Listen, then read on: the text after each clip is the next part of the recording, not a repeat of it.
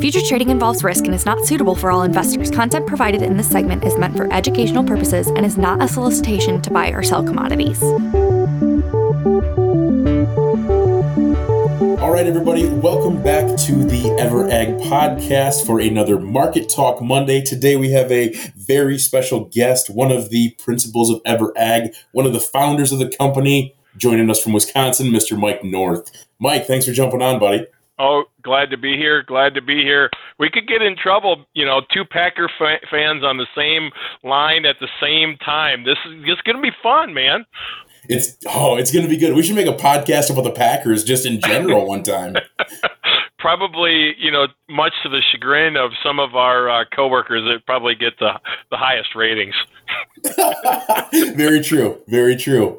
Uh, but for today, I think what, what we were going to jump in and talk about is a little bit of the soybean and corn market and kind of what you're seeing there, what you're thinking there, um, especially with the, the recent rally into new highs that we saw in beans late last night. Sure. Sure.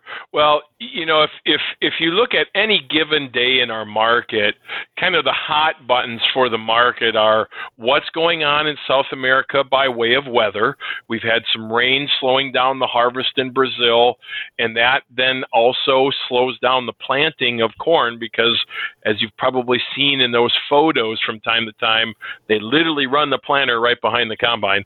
Uh, so some slowness there, ongoing dryness in Argentina, and then you know on top of that, Chinese buying, or as we saw last week, cancellations. And then to add to that, you have the ongoing participation by our fund community, uh, which you know by the way, is holding some pretty sizable positions. And then, of course, you throw into the mix uh, ongoing news events. Tomorrow, Tuesday, 11 o'clock Central Time, USDA releases their monthly supply and demand report, or what we refer to as the WASDE.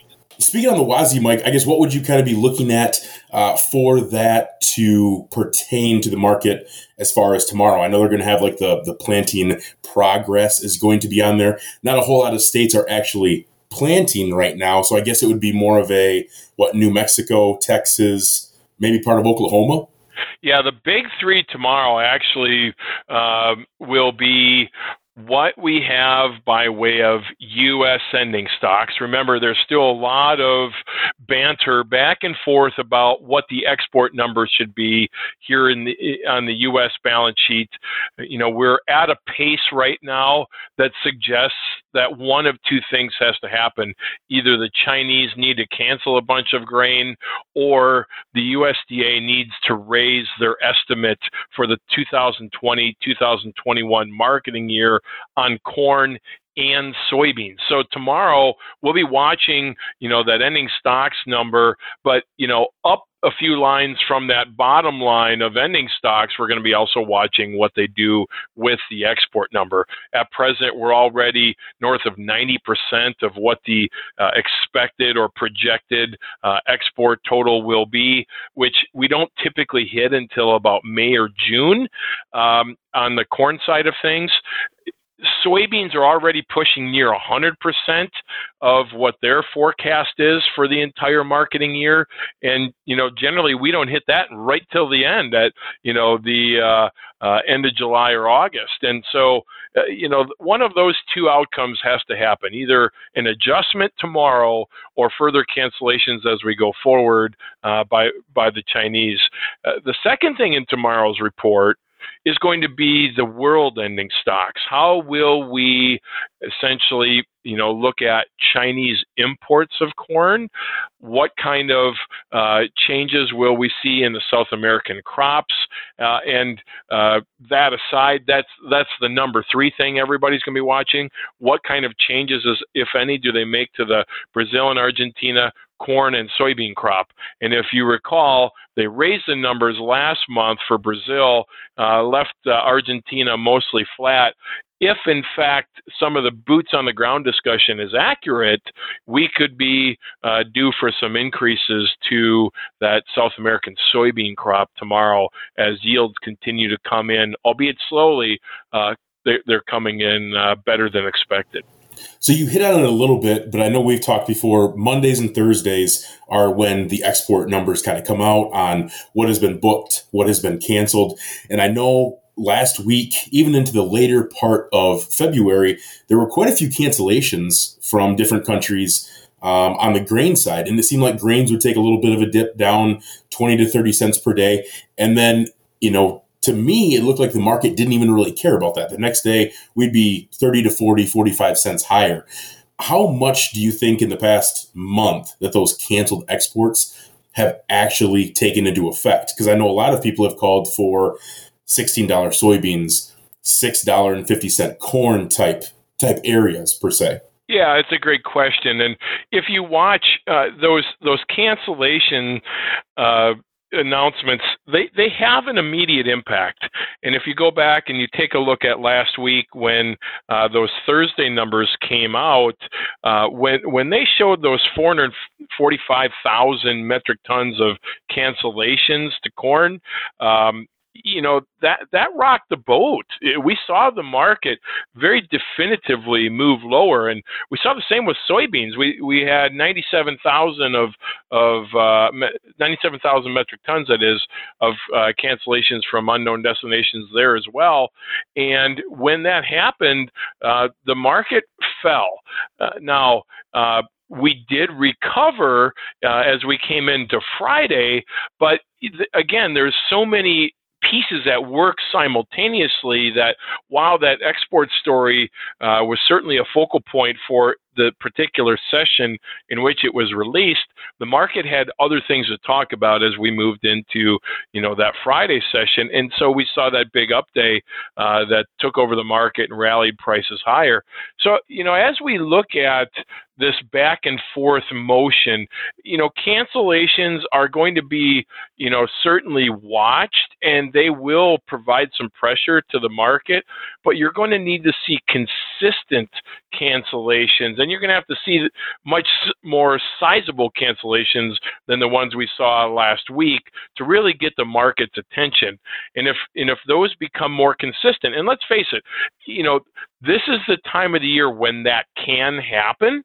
You know, if you go back to, you know, the pre-trade war environment, very commonly you would see China become a very active buyer starting in about October of any given year and then, you know, stay active into January.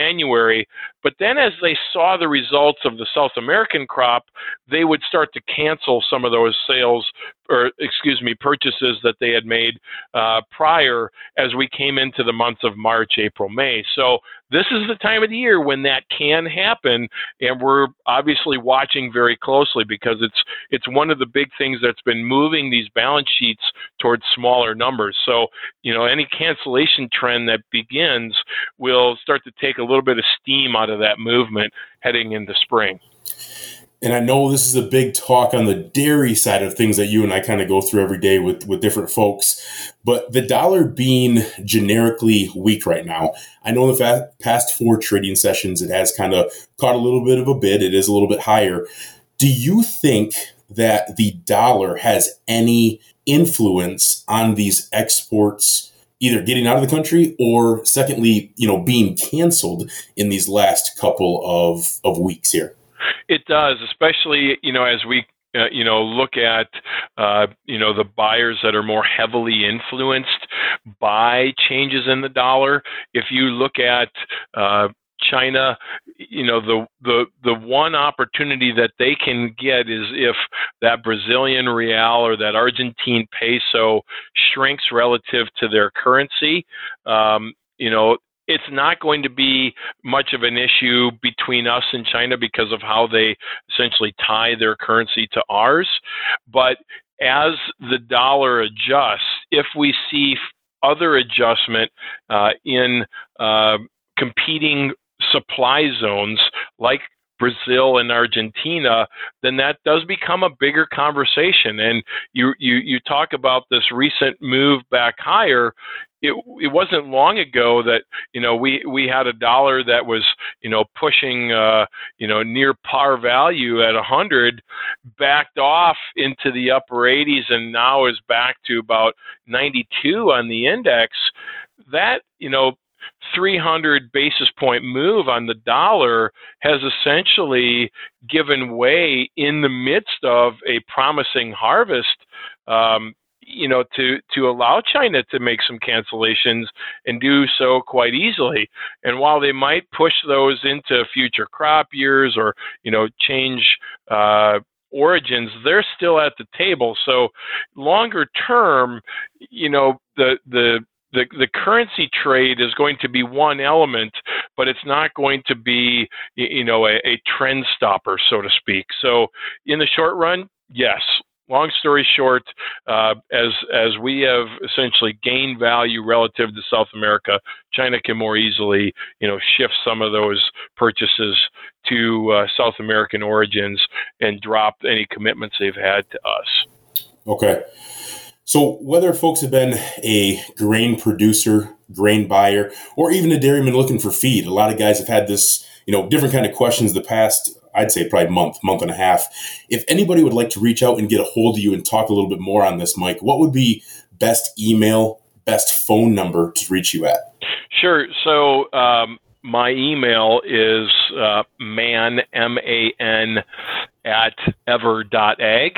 And the office number here in Platteville is 608 960 4771. Awesome. And with that, everybody, that's probably going to do it for another Market Talk Monday today with Mr. Mike North, one of the principal owners of Ever Ag. Mike, I greatly appreciate you joining us today. We got a lot of a lot of good discussion going on here, man. Absolutely, always a pleasure, Cody. Can't wait till next time when we can talk about the Packers. Uh, me neither. Everybody tune in for our, our next Go Pack Go talk.